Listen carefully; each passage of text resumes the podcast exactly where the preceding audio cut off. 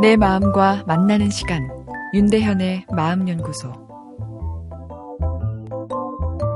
인간만큼 긴 노화의 과정을 겪는 영장류는 없는 것 같은데요.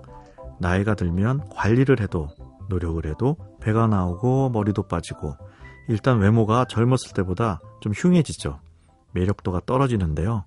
폐경기 같은 호르몬 변화가 찾아와 생식 능력도 잃게 됩니다. 기억력과 집중력 같은 인지 기능의 저하 현상도 뚜렷해지고요. 40대 이후 시작되는 노화, 요즘 80세를 넘어 백수를 바라보는 세상에서 40대에서 60년을 내 노화를 느끼며 살아야 한다니 서글퍼지고 마음의 통증마저 생기는데요. 인간이 겪는 이 긴 노화의 과정이 갖는 의미를 어떻게 해석할 수 있을까요? 15세기 이탈리아 미학자 알베르티는 인간은 불멸의 신 같은 지혜와 이성과 기억을 가지고 있는데 중년인이 없었다면 그런 건 결코 없었을 것이다. 이렇게 이야기했다는데요.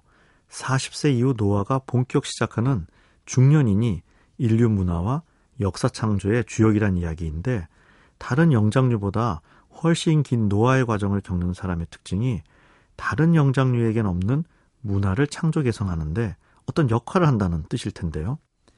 중년에 진화 심리학적 정체성을 분석한 미국의 동물학자 메인 브리지 박사의 의견이 흥미롭습니다.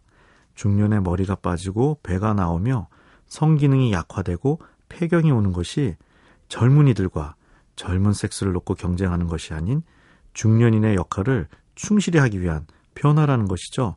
즉, 문화에 대한 몰입과 그 문화를 젊은 세대에 대물림하는 것에 대해 더 많은 에너지를 투입하도록 하는 진화론적 결과물이란 이야기인데요. 진화가 오직 생식에만 집중해 있는 다른 영장류와 달리 사람은 생식과 별도로 문화의 창조 계승이라는 본능의 욕구에 충실하도록 진화했다는 것이죠. 나이가 들수록 기억력 같은 인지 기능은 떨어져도 지난 시간 말씀드린 것처럼 감성 시스템의 예민도는 증가하는 것도 문화에 대한 몰입을 증가시키기 위한 노년의 심리적 변화라는 설명입니다. 전 이 의견을 접하고 제 노화 현상을 조금은 편하게 수용하게 되었는데요.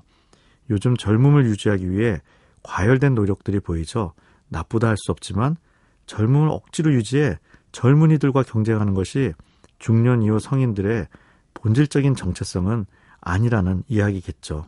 머리는 빠지고 배는 나오고 기억력은 떨어져도 문화를 향유할 수 있는 감성의 예민도는 더 증가하는 것이라면 그 변화된 정체성에 맞게 내 삶의 스타일도 재조정하는 것이 필요하다 생각됩니다. 섬세해지는 예술가적 감성을 만족시켜줄 다양한 문화 콘텐츠들과의 만남. 이번 주말 시도해 볼까요? 윤대현의 마음연구소. 지금까지 정신건강의학과 전문의 윤대현이었습니다.